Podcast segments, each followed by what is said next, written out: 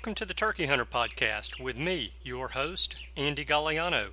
In this podcast, I share with turkey hunters just like you how to have more turkeys on your hunting property and how to have more successful turkey hunts. I teach you how to do this with tips and interviews with turkey hunting pros, wildlife management tips, and entertaining turkey hunting stories. Tune in weekly as I share proven and simple strategies to help you have more success this turkey season.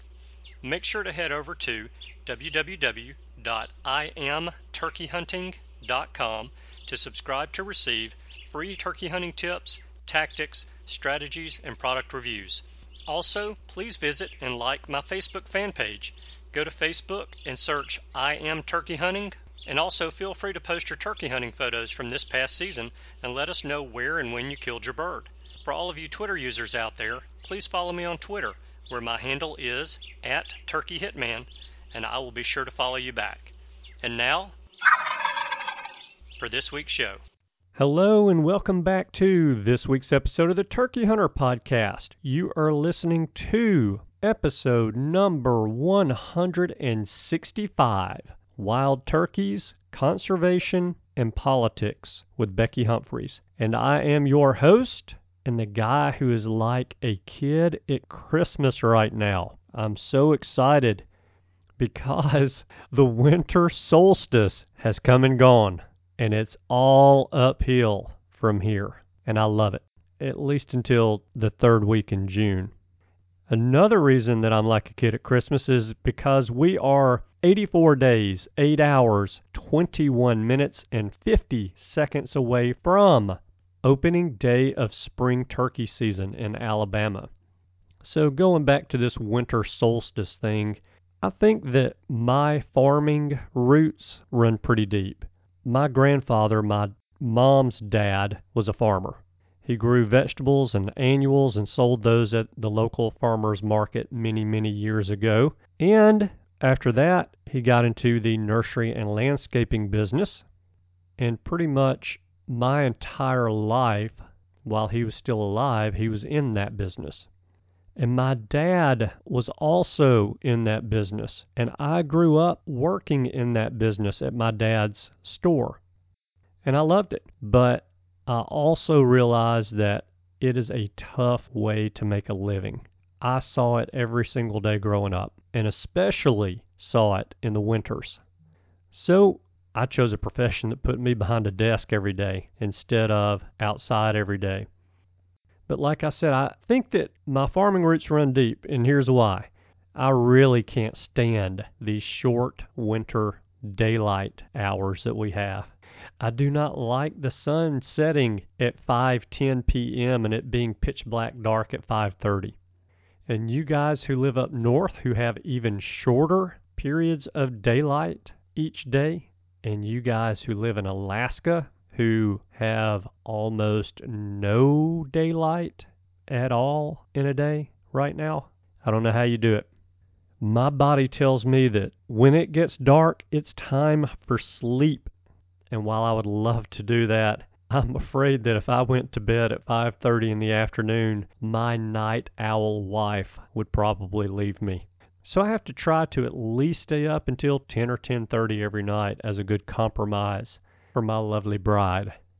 Anyway, more daylight hours are ahead for us in the next 6 months and I am very excited about it. And I have realized that I've now done this 2 weeks in a row. I'm off on a tangent. I've gone down a rabbit hole about something completely unrelated to turkey hunting. So, let's get back on track now. I guess I'm going to need to start snorting some Adderall or Ritalin or something. So, here's what I have in store for you guys today. There is a lot going on in the political arena that should be of interest to us sportsmen and women out there listening. There are currently bills in the House and Senate that affect our access to public lands for hunting and fishing and even photography, believe it or not. They affect our opportunities to enjoy shooting sports, and there are bills that affect our access to certain gun accessories and parts and modifications, some of which have a purpose in hunting and some do not. But as sportsmen and women, we need to be aware of and vocal about our positions on certain legislative proposals that affect our opportunities to enjoy the outdoors and hunting. We cannot sit back and think that we outdoors people got this in the bag because it's pretty much a no brainer. The reason that we can't sit back and think that is because the antis and the environmentalists are not sitting back thinking that they've got this in the bag. They're acting to let their voices be heard via social media, writing letters and making phone calls to their representatives, and attending town hall meetings and, as we all see on the news, protests because the news loves a good protest. As ridiculous and unfounded as the voices of these environmentalists and anti hunters can be at times, you know, oftentimes it's not about what is being said. It's about how loudly it is being said and how often it is being said.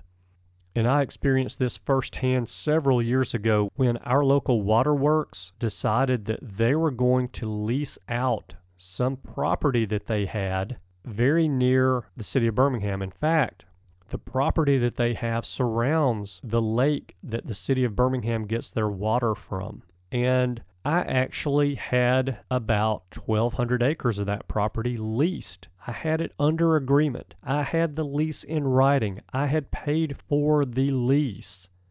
When word got out to some of the neighbors that the waterworks had leased this land out for hunting, the neighbors went ballistic.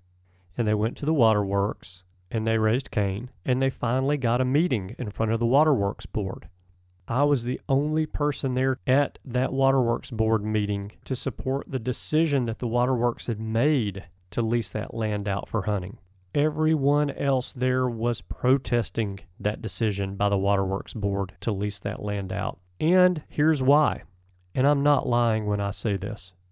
One person stood up and said, My property borders some of this property that is leased by the Waterworks to a hunting club and now that land was actually leased for bow hunting only. No guns at all. Shotguns, rimfires, or centerfire rifles. No guns. Bow hunting only. So this gentleman stands up and says, My property borders the property that the Birmingham Waterworks has leased out to a hunting club now. And I'm just afraid that I'm going to be sitting in my living room one day and an arrow is going to come flying through the window in my living room and stick in the living room wall.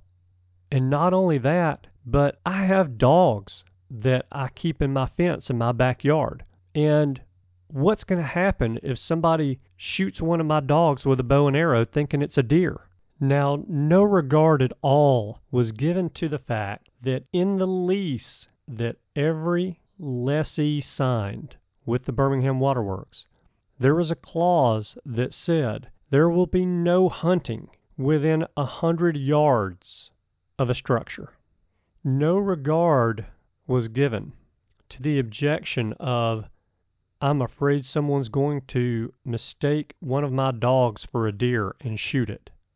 I've seen a lot of dogs in my day, and I'm pretty sure that when a dog comes within bow range of me, I'll know that's a dog and not a deer. And I'm pretty sure that most of you listening to this show are probably in the same boat that I am in. In fact, I'm going to go out on a limb and say none of you would mistake a dog at 40 yards or 50 yards for a deer. But wait, there's more.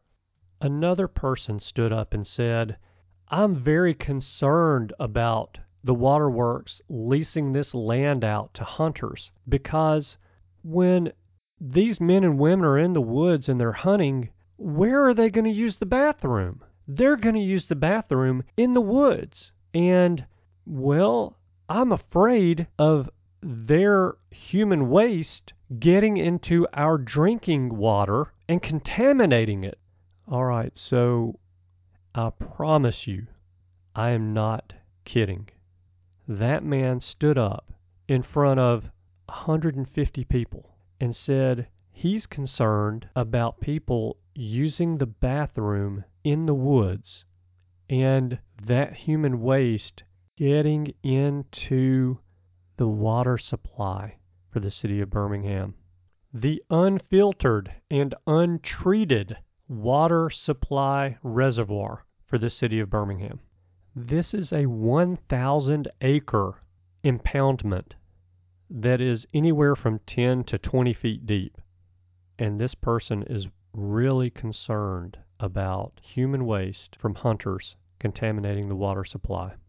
Sound logic and reasoning does not matter at meetings like this. At no point did someone on that waterworks board say, Sir, have you given thought to the fact that these 50 people who are going to be hunting this land around this 1,000 acre impoundment are not going to be living there day and night, using the bathroom six, eight, ten times a day in the woods, like the deer and the pigs that they are going to remove from the property that are living in the woods and using the bathroom 10, 12, 20 times a day and contaminating your water supply. No one on the board said that. So I'm going to say this again. When our voice is the only voice in opposition of what 150 other voices have to say, it does not matter if any of those other voices being heard that oppose ours have any merit. There is strength in numbers. And despite all the science that suggests that it is wise to lease out that land around Birmingham's water source for hunting to help thin the wildlife populations in those areas, we hunters lost. And I'm convinced we lost because I was the only one at that meeting in favor of the decision that the Waterworks Board made to lease that land out. So, like I said, oftentimes in life, it is not about speaking the truth. It is about being loud and being heard. And the antis and the environmentalists are loud and heard. Now, at that meeting that I attended, there was way more politicking going on than there was talk about conservation or science. And fortunately, on the state level and the federal level, we have organizations that are out there that are fighting for our interests and for what we believe in. I wanted to dig in a little deeper on this topic when it relates to the federal level. On today's show, I have Becky Humphries with the NWTF. In fact, Becky is not just with the NWTF, she's the CEO of the NWTF. And before becoming CEO, Becky was the Vice President of Conservation and the Chief Conservation and Operations Officer of the NWTF.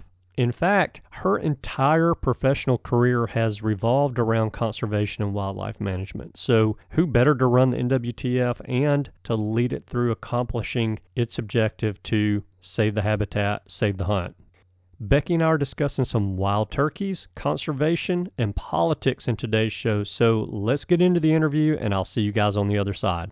Hey, everybody, I am excited to tell you guys that I have on the line with me today again, and it hasn't been that long since I had her on the line, but Becky Humphries, the CEO with the NWTF, and we're going to really kind of dig in a little bit deeper with Becky today to learn a little bit more about her than we got the first go round because that was just a very brief intro and more of a talk about the board of directors. But today we are going to talk about something that is near and dear to Becky's heart because she is headed up that part at the NWTF for a while, and that is conservation. And I'm going to drag her into the politics of wild turkeys and conservation as well because she has a lot of experience with that. And so, Becky, thank you again for coming on the show. And how are you and where are you today?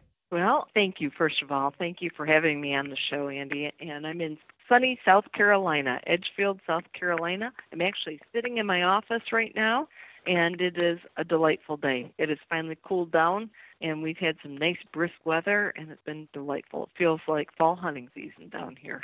When I hear someone say nice, brisk weather, that sounds to me like maybe they're from Michigan. Well, that's right. So down here, people will say it's darn chilly. It's cold, and I'm thinking it's just getting comfortable. So you're right. It's all our perspective. yes, indeed. So, before we dig into some of these questions that I have for you, I have a little segment in the show that I like to call the rapid fire Q&A. And basically, I'll run through if you want to play along, I'll run through and I'll ask you 30 questions and the goal of the rapid fire segment is to answer those questions as quickly as you can and maybe try to beat the fastest time out there. So if you want to play along, I can get the stopwatch ready and we can jump in and go with these questions. And now the questions are really more along the lines of probably something that you've been asked around the campfire at hunting camp instead of All right. getting into the science of wild turkeys and that kind of stuff. All right. All right, so let me get the stopwatch here. Okay, and I will start the stopwatch as soon as I start the first question. And whenever you're ready, we'll get going. Okay. I'm ready. All right. Wild turkey, grilled, baked, or fried? Oh, baked. Wild turkey, on the rocks, neat, with cola or with water?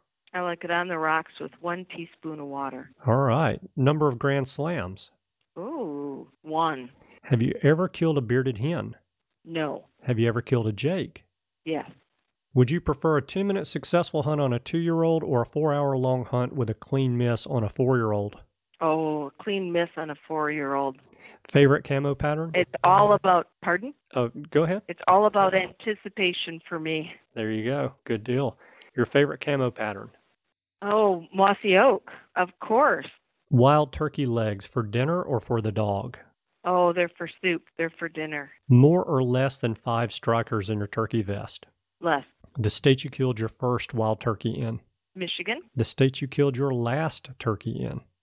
Michigan. Sit in a blind for four hours and squeeze the trigger or run and gun for one hour and not shoot?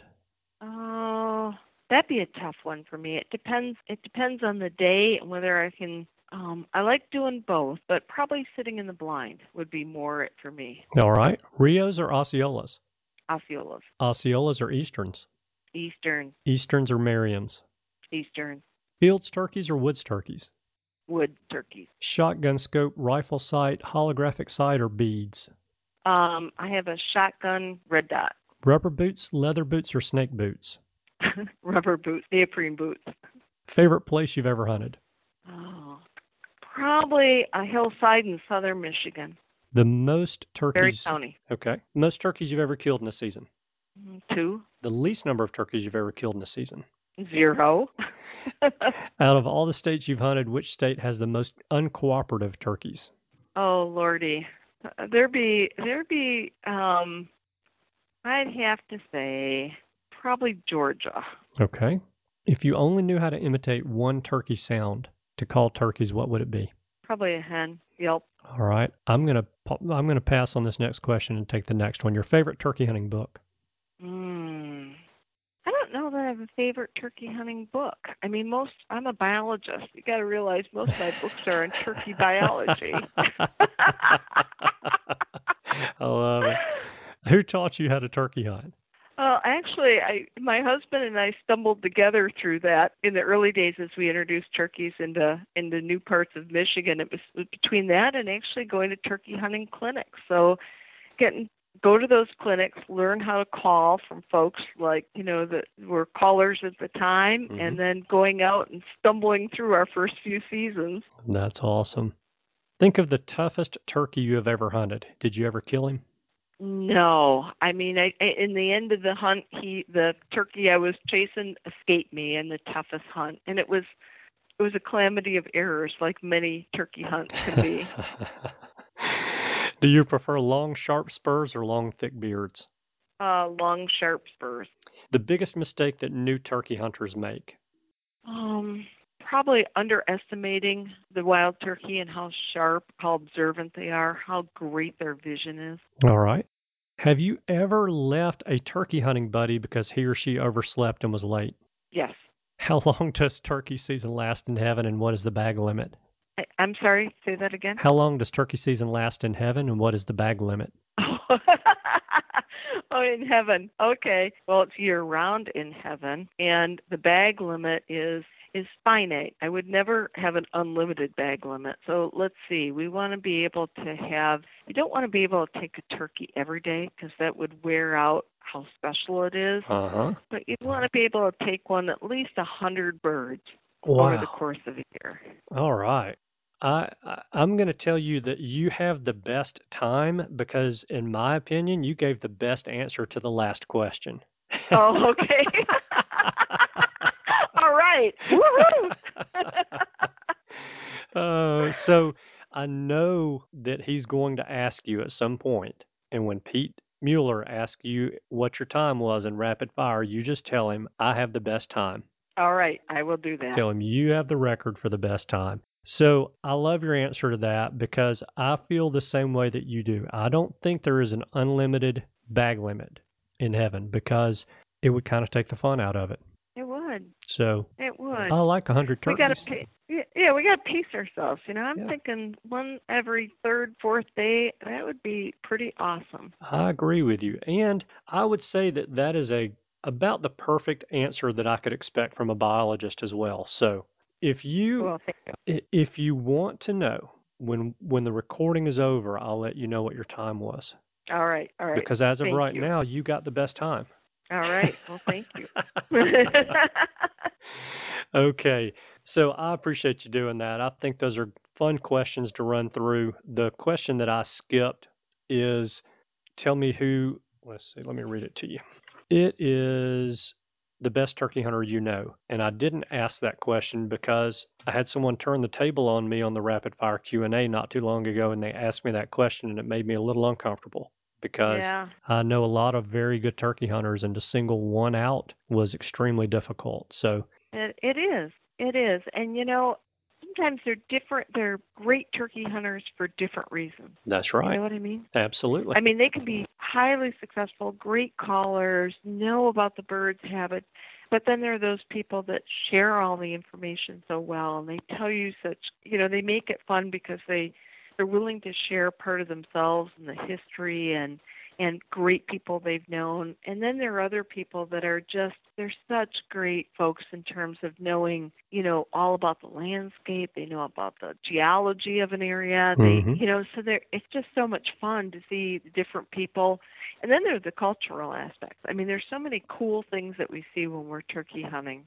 You know, that you you stumble upon that people share with you and that's that's really fun too. Absolutely. Yeah. So you got into this a little bit during the rapid fire Q&A, but tell us a little bit about yourself and how you got into turkey hunting. Well, I'm, I've been a professionally. I've been a wildlife biologist. That's how I started my career in Michigan, and I was involved in turkey reintroductions in Michigan. We wound up. We had birds in two parts of the state. Populations that started from game stock, a game farm stock that came from Pennsylvania, mm-hmm. but those birds never really expanded their range nor did all that well. And so when I was a field biologist early on, we were looking at ways to expand that population and, and actually got involved in working with the National Wild Turkey Federation and trading and getting some birds from Iowa and Missouri and some other states that we introduced. And then from there, as a field biologist, I was involved in trapping some of those birds once they their populations started to come along in Michigan and relocating them to other available habitat. Yeah. With that, both my husband my husband is a wildlife biologist also. Bob's passed away now and but we managed pretty prime real estate for for the wild turkey and we live in an area that has great habitat. And so we kind of worked our way through trying to learn how to turkey hunt. We were both duck hunters, we were both upland bird hunters, and I mean, turkey hunting had all the, the great things. You had the opportunity to call the birds in, you Mhm. decoy. Neither one of us were experienced in it, but we we got involved in it and had tried our luck at it a few times, and um, I think we had two seasons before we were successful in taking that first bird, each of us, and it was it was really a fun way to learn and get to know people. I mean, the cool thing of it was it was a new sport coming on board. There was tons of interest. We wound up having turkey hunting clinics where we'd bring in literally thousands of people.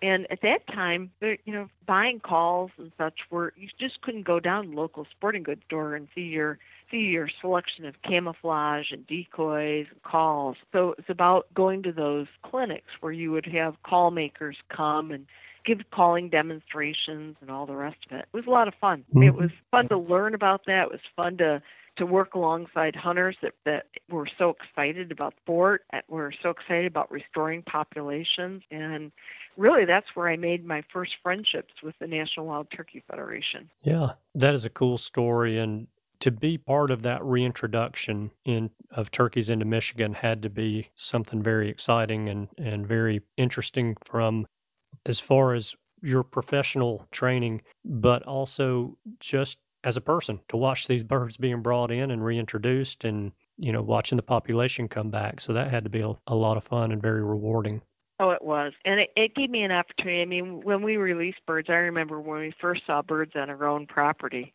And then when we harvest our first birds on our own property. And our next door neighbor, my next door neighbor just died this past year. Floyd was 99 years old. Oh, wow. And Floyd, I, I picked him up when we were doing those reintroductions, called him up one day on my way to release birds that we'd gotten from out of state and asked if we wanted to go on it.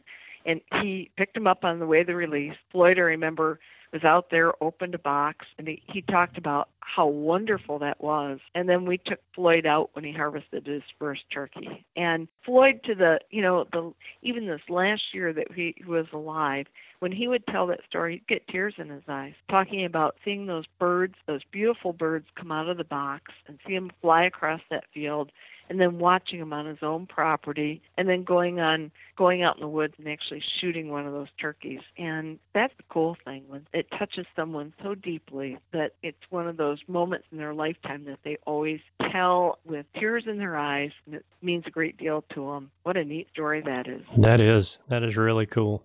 Well i want to talk to you a little bit today as you already know about conservation where we've come from where we're headed the NWTF's role in that and look at some of the, I guess, the politics of all that. So, as most everyone knows, and especially those of us listening who are NWTF members know, the focus of the NWTF has shifted. Its goal has shifted, and that is from reintroducing turkeys on a widespread basis to more or less protecting our hunting heritage and giving us access to be sure that we ha- we can always get to these turkeys that have been in- reintroduced in, into these areas across the country. So the NWTF has come out with a new initiative called Save the Habitat, Save the Hunt. Can you tell us what exactly that is and why the NWTF feels that it's important for the future of turkey hunting and to the members of the NWTF?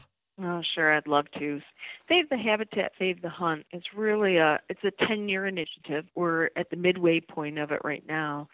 And it was really a, a challenge to ourselves, to our members, to to be able to go out and re- conserve 4 million acres of prime turkey habitat to make sure that we're actively managing and creating that great habitat in the most important places around the country to create million and a half or recruit a million and a half new hunters into the sport of hunting and to open up at least a half million acres to land that hadn't been open to public access for hunting it's we're ahead of schedule on those on that 10 year goal but we measure ourselves. One of the fun things about this initiative is that we're keeping track of each of all, every acre that we work on for conservation effort and active management. Hunters that are created that we're involved in that creation of that hunter and recruiting or retaining or reactivating that hunter back into the sport. And then acres of access and um, we feel that the great part of the National Wild Turkey Federation and why I feel they are spot on is our mission recognizes that not only is about the conservation of the wild turkey, but the preservation of the hunting heritage. That it takes people on the landscape to have great conservation because they protect it, they fund it, and they make it happen. And so it takes both people and and turkeys to make turkey conservation to make conservation and the passing on of our hunting heritage live into the future. Very good. When I was writing the questions for this interview, I got to a couple of questions and I said, you know, this is really kind of downplaying what it's taken to get to this point to where we can look at these things, you know, really on a on a much broader scope and I don't want to brush by the fact that the huge contributing factor to the NWTF being so successful in its goal is dependent and has been accomplished on the efforts of its volunteers and employees in the fields and on the streets. But I want to focus the questions in the, the rest of the interview more along the lines of the political side of turkey hunting. And so, with that being said, what are some of the most recent legislative victories for the Save the Habitat, Save the Hunt initiative and or for our hunting heritage? Well, there've been several of them. We've been working, I won't say there's a victory on this yet, but we've been working very hard nationally on both forest reform and fire funding. The U.S. Forest Service is a huge partner to the National Wild Turkey Federation. We've had a, a shared position, what we call a making tracks position with the U.S. Forest Service that's housed right in with our staff to make sure that we are helping the Forest Service actively manage habitat on the ground. Mm-hmm. And for individuals who probably may or may not be aware of it, but there's been as as time has gone on, more and more of the Forest Service budget has gone to fire suppression. Where at one time it, it tended to be a fairly small percentage of the budget, what's happened is the majority of their both their staffing levels and their funding it now goes into addressing fire suppression because of these tremendous wildfires we've been having. Right. And while cool, slow burning fires, prescribed fire, it can be really good on the landscape to get rid of fuel load and is part of the natural fire driven habitats of many areas. These hot fires that are feeding off of excessive fuel loads and diseased trees that have not been actively managed are just causing devastation not only are are we burning up tremendous fiber supply that we could use in this country, but then you wind up burning the organic material right down off the forest floor and and with that you get tremendous erosion it winds up causing fish kills streams and mm-hmm. water, poor water quality and and terrible air quality that negatively impacts human populations as well as the other wildlife that's there so we've been real active on that we um, have testified in Congress three times to various committees on this. We're hopeful the Resilient Forest Act is is passed the House. There aren't the current votes in the Senate. We're working on that right now. I was just in D.C. this past week meeting with both the Secretary of Agriculture, Sonny Perdue, Secretary of Interior, Secretary Zinke, on this very topic and then meeting with Congressman Westerman in the afternoon, who's from Arkansas. He's a he's a registered forester. He's the only forester in Congress, but he gets us this issue, and he has the Resilient Forest Act that he has sponsored and moved forward through the House. We are very close to getting resolution, and we hope to get that passed through the Senate. We feel that there are some barriers to active management going on, and quite frankly, some groups are actively suing to stop active forest management in our national forests. And so there's some reforms to make lawsuits a little more difficult and cooperation a little easier and then some what are called some provisions or, or categorical exclusions in the National Environmental Policy Act that make review for reforestation or salvage cuts after large die-offs a little easier. So we've been working on those factors, and hopefully we'll push that one through. So that's one. At the national level, also there's a what we call the PR Modernization Act that stands for the Pittman Robertson Modernization Act. That's the Wildlife Restoration Act was passed in 1937. It's the excise tax that falls on sporting arms and ammunition, and and it goes to the various states through a formula, and they apply for it through the Fish and Wildlife Service, and that is the main funding source for wildlife conservation across the United States at the state level. That act does not allow us to go out and do marketing or really move forward to try and promote the sport of hunting unlike the complement on the fishing side. Wallop-Breaux and Dingell Johnson allow for marketing. In fact, they take a certain percentage right off the top, and that funds the recreational boating fishing partnership to try and do that marketing and coordination. But on the on the hunting side, we don't have that, and so there is a bill in Congress right now that would allow us to do some marketing so that we can be more successful in moving forward and making it educational programs and marketing programs to promote hunting part of our operation with the various states. So we're also working on that. At the state level, there's a whole range of opportunities. We've been very active with the Sportsmen's Alliance in promoting Families Afield legislation. Removing the barriers to allow people to get into the sport of hunting by creating mentored hunting opportunities and making it easier for folks to get a license if they go out with a licensed hunter who who's an adult licensed experienced hunter that hunts right alongside them and not having them have to go through a laborious process to get that license the first time through a hunter safety course that may or may not be timely. It also we've we've worked on opportunities to try and let parents decide when their kids are the right age to hunt. Yeah. When I you know my kids were out there, you know it, we had minimum hunting ages that were in the teens, and I, I just know the difference in my kids was great. I mean, my daughter was shooting competitively at age nine. Joel, when he was, you know, 14, it was still a little dicey in terms of taking him out at times.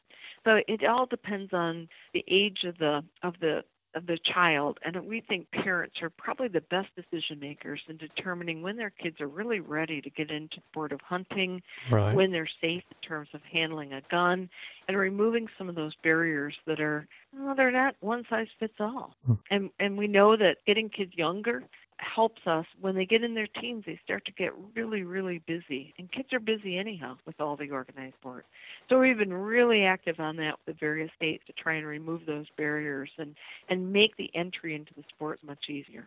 Now on that forest bill that has been introduced you mentioned that it will give some relief from lawsuits for control burns and that kind of thing. Is that for public land only, or is that for private land as well?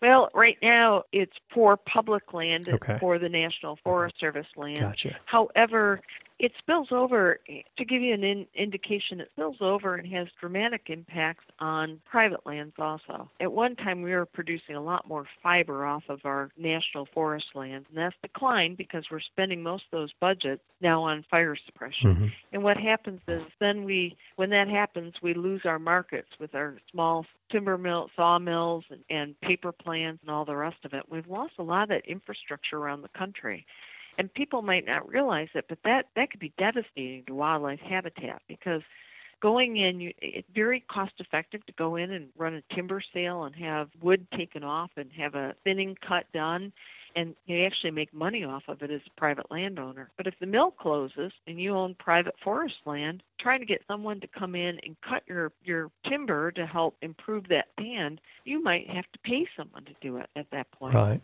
and that so it has spillover effects. The same thing is if we find out we have a disease or insect problem on national forest land and we don't go in and treat it because we don't can't get it through the review process, then you have pests that move into private land or vice versa. So it it very much is a a combination between private land and public land where they spill over when it comes to our national forest. Yeah. So do you think that there's going to be more and I know I know it depends on what's available locally as far as being able to process this, but do you think there's going to be more timber cutting in, on some of our Forest Service lands?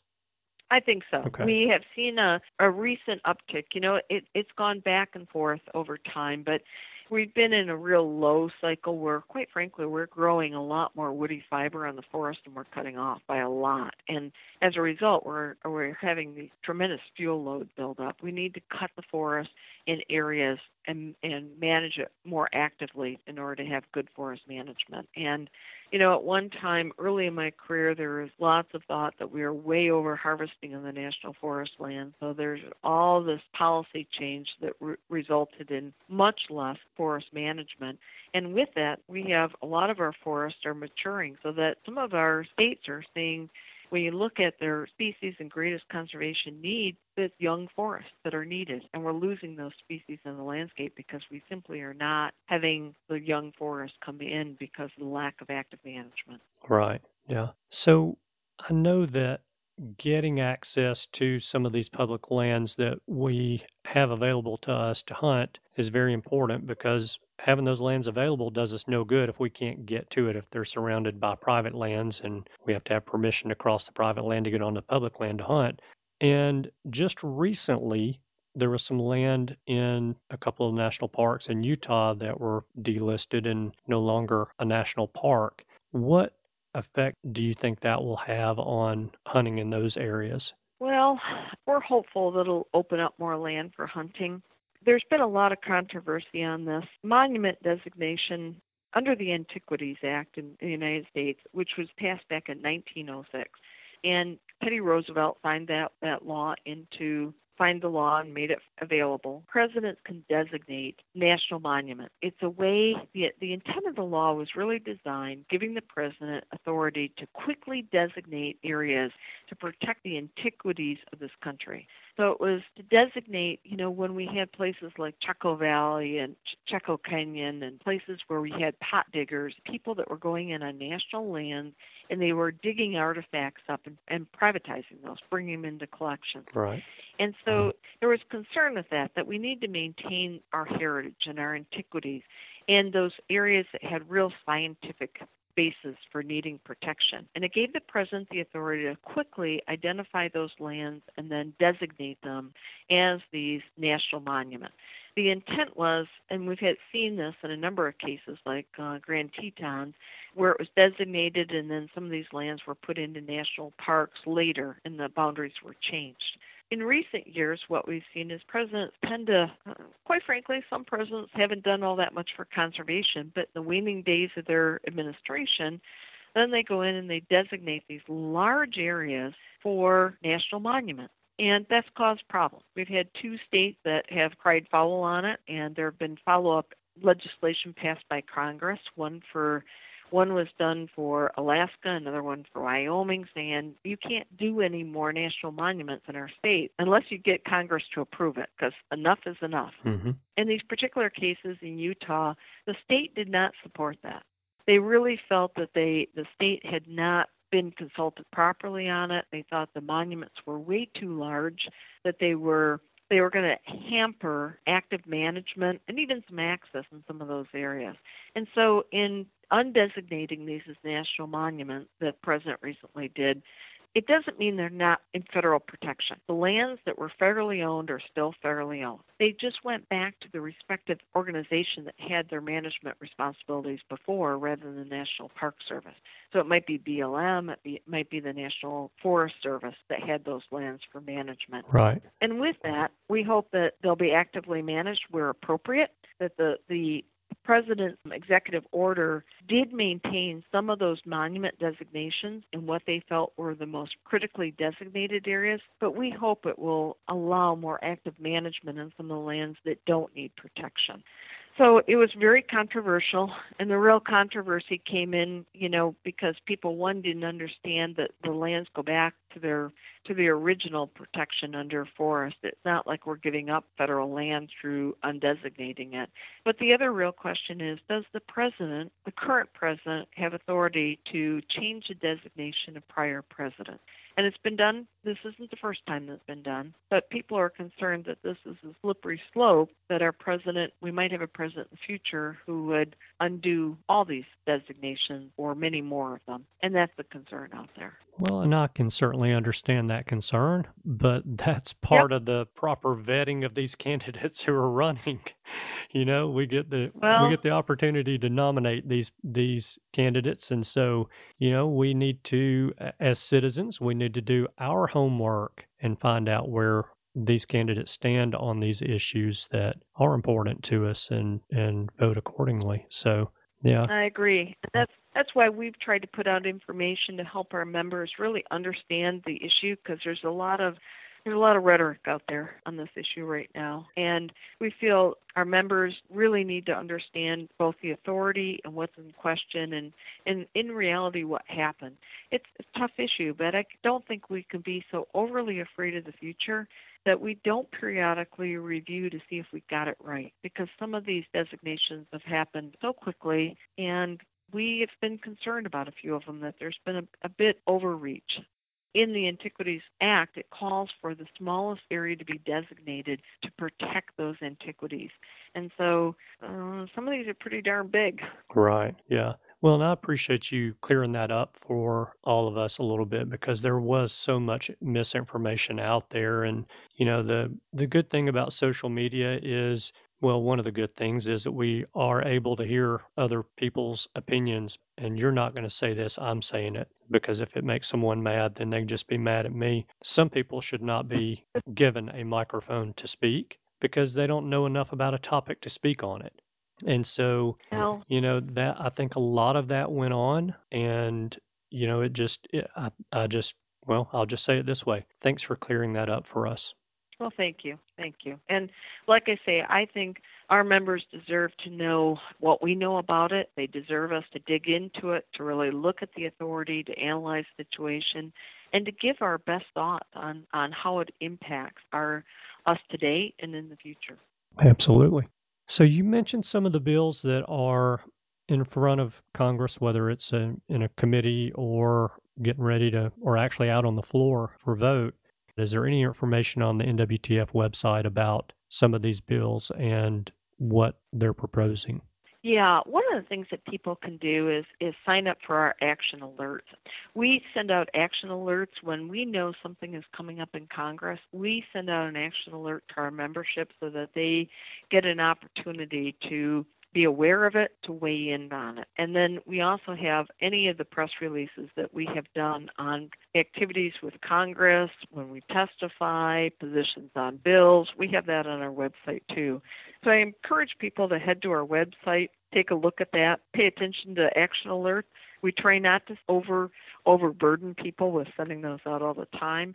But when when we need your help, we will do it. We'll send out an action alert, and we strongly encourage you to look up who your members of Congress are and and reach out to them. It's not intimidating. You can call a local office, you can call their national office in DC, you can send them an email, and we have the link so that you can look up your legislator. And but be aware of that. I mean, these folks are folks that you should know. And most times, both in Congress, your congressional representation and your state representation, they have coffees and listening sessions right in their district. And and you know, all too often they have the same people show up at those sessions all the time. And they'd love to hear from their constituents, people that are reasonable, that want to talk and and give their point of view. And so make the time, if you have a few moments, to go on, look up your member of Congress, your state rep is, and find out where their offices are and get on their websites because they almost always put out notifications of when they're out in their districts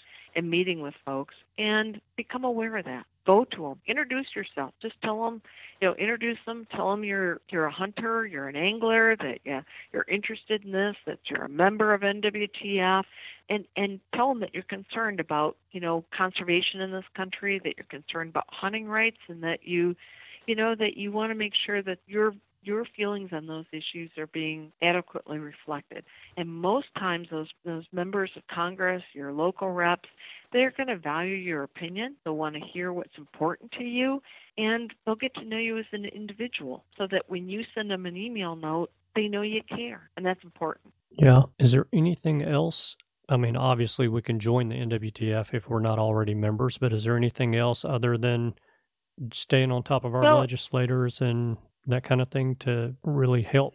I think to be an informed voter. You know, I I think as as we are all faced with decisions on making a vote, you know, in this country, democracy is held uh, up as as being golden, but politics is is something less than that. That we all, you know, we hear so much negativity about it, but you know, they go hand in glove. And we live in a society where we're very blessed, where we can decide our leaders and we get the leaders that we choose. And so it's up to us to choose wisely. And that's more than listening to the campaign ads.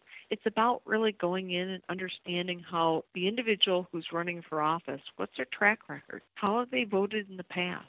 What are their feelings on the issues that you care about? And making those, asking those questions and reading how their voting record has been or their platform that they're running on so that we get leaders who really reflect our views. So it takes a little bit of work, takes a little bit of research, but I think it really pays dividends getting people in Congress and people in our state legislatures who value the same things that we do are going to help us carry on hunting heritage and, and wise natural resource management. Very good. All this talk of politics and conservation and all this other fun stuff has got me wanting to hear a turkey hunting story.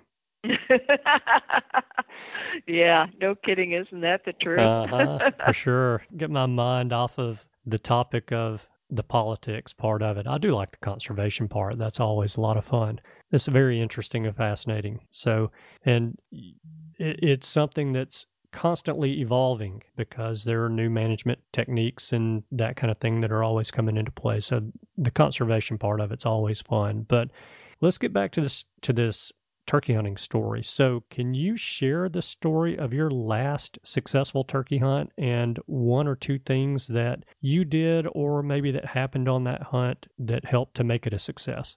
Well, it wouldn't be my last hunt, but a couple of years ago I had a successful hunt that was really a lot of fun. But I'll share. Great. But uh, there's an individual who I've known for years in the conservation arena. He's a it, it, Jim Martin is his name, and he was the fisheries chief in of Oregon. He was the governor's salmon advisor following that, because salmon is king out on the on the west coast. True. And Jim had come and and given a talk to my employees at the National Wild Turkey Federation, and he's he's quite a he's, he's just a great individual who has great enthusiasm for conservation.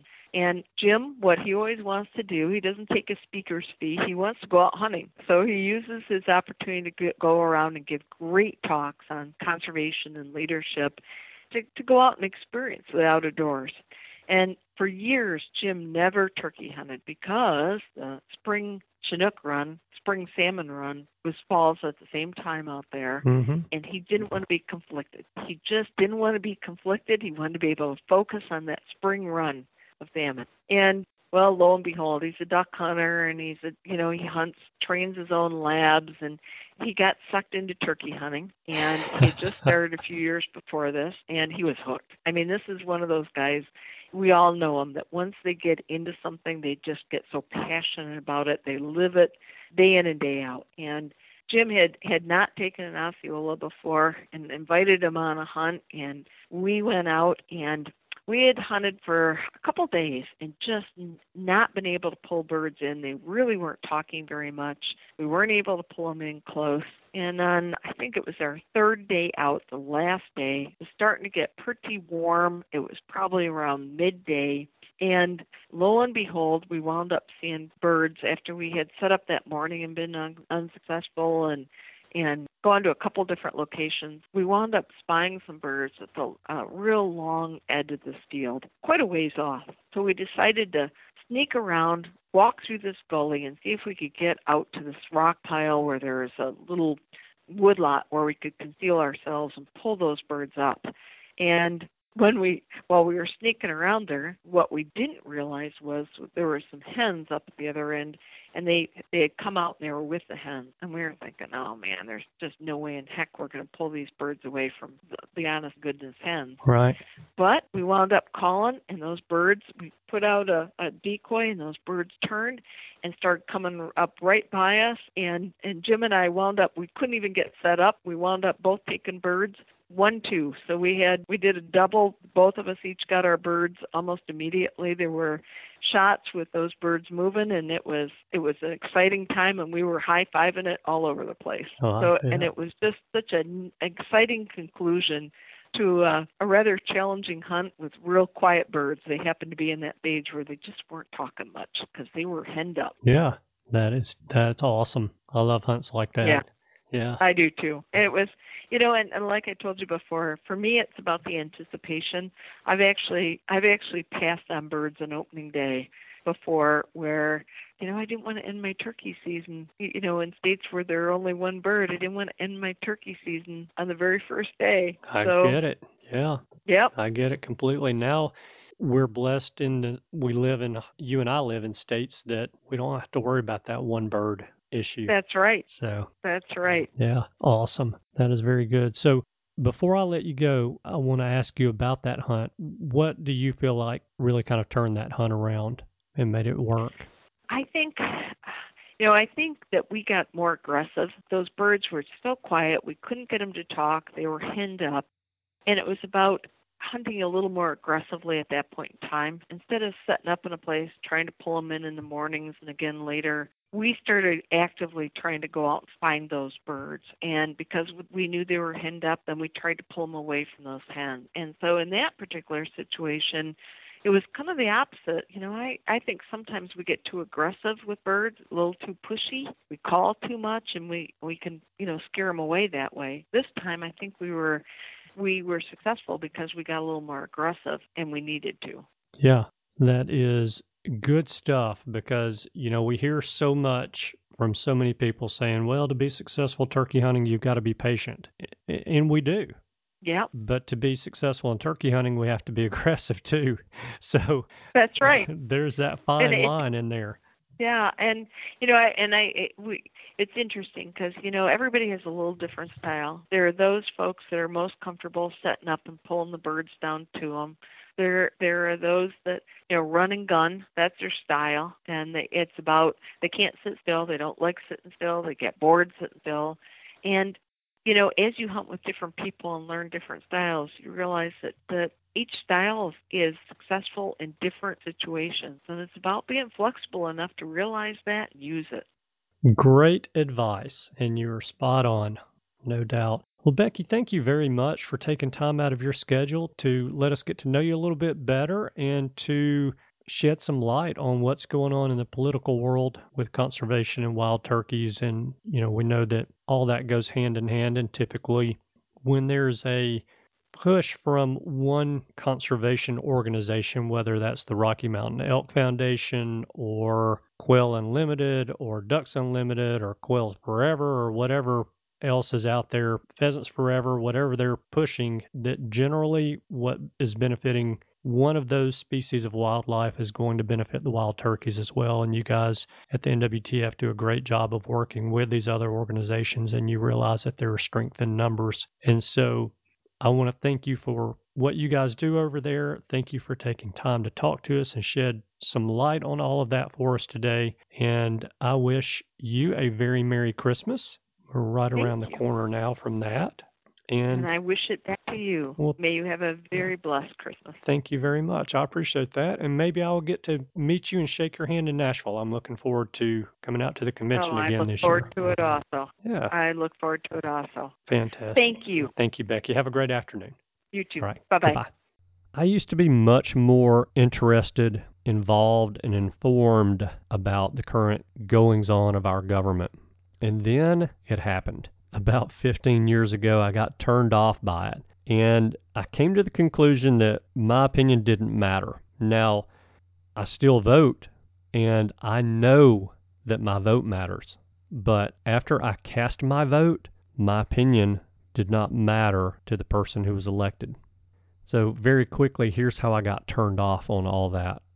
I wrote a letter to my senators and representatives in Alabama regarding some pending legislation that would have affected the Real Estate Settlement Procedures Act and the mortgage industry, which you probably know is my 9 to 5 job, or my 8 a.m. to 7 p.m. job.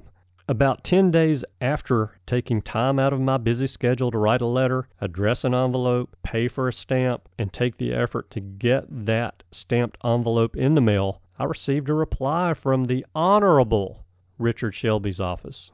That reply basically said that Mr. Shelby had received my letter about the energy bill and that he appreciated and valued my opinion. I'm going to let that sink in for a second. I wrote a letter about a proposed change to the Real Estate Settlement Procedures Act and received a form letter stating that Richard Shelby had received my letter about the energy bill and that he appreciated and valued my opinion. In case you didn't know, because obviously Richard Shelby's office didn't know, those are not the same pieces of legislation. The Real Estate Settlement Procedures Act was about finance. The energy bill was about, well, I'm not even going to say it. Now, I know that form letters have to be used by our elected officials because they receive so much mail that they cannot respond individually to each and every letter that they get in the mail. But still, the fact that that canned response was completely unrelated to the topic of my letter just crawled all over me. Whether the intern that opened and read my letter accidentally grabbed the incorrect form letter and mailed that to me, or he or she just didn't understand what the Real Estate Settlement Procedures Act was, didn't matter to me. It just made me realize that the person my letter was intended for never saw it and never even heard that intern say, Hey, Senator Shelby, here's another person that's against the proposed RESPA reform. So, with that being said, I feel like Becky's statement about attending our elected officials' town hall meetings is important. If we take the time to go to a town hall meeting, get the microphone, and we express our views on matters that are important to us in an educated and reasonable manner, then we can't not be heard like I know we are not heard when we write letters and send emails. So, after speaking with Becky, I realized that she is right and that that is the approach that I need to start taking from here. Now, as far as this show is concerned, going forward, I'm going to try to bring more conservation, hunting and fishing, and shooting policy proposals to your attention in this show so that you guys can take the time to research these for yourself and to let your elected officials know your opinions and that you're watching their actions and holding them accountable. So, hopefully, that will help us all as sportsmen and sportswomen to protect our interest and to get our voices heard by the people who are making those policy changes on our behalf. Okay, so that is all for today, but before I let you go for the week, I have a favor to ask of you, and here it is. Please enjoy and treasure the upcoming holiday with your friends and family. Things change and life happens. Next holiday season is going to be different than this one. And so I think we all need to appreciate what we have I hope that you guys will enjoy the gifts that God has given us because they are much greater than what is wrapped and underneath the tree.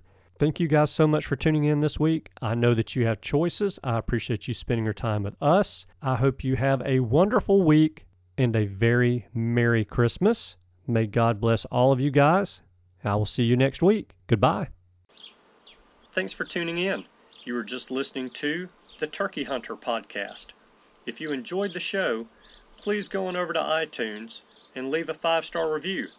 And make sure to head over to www.iamturkeyhunting.com to subscribe for free turkey hunting tips, tactics, strategies, and product reviews to help you have a more successful turkey season. And stay tuned for upcoming episodes on hunting afternoon birds, how to film your hunt, and the breeding cycle of hens as well as some guest interviews. Thanks again for listening. We know your time is valuable, and we appreciate you sharing some of it with us. See you next week.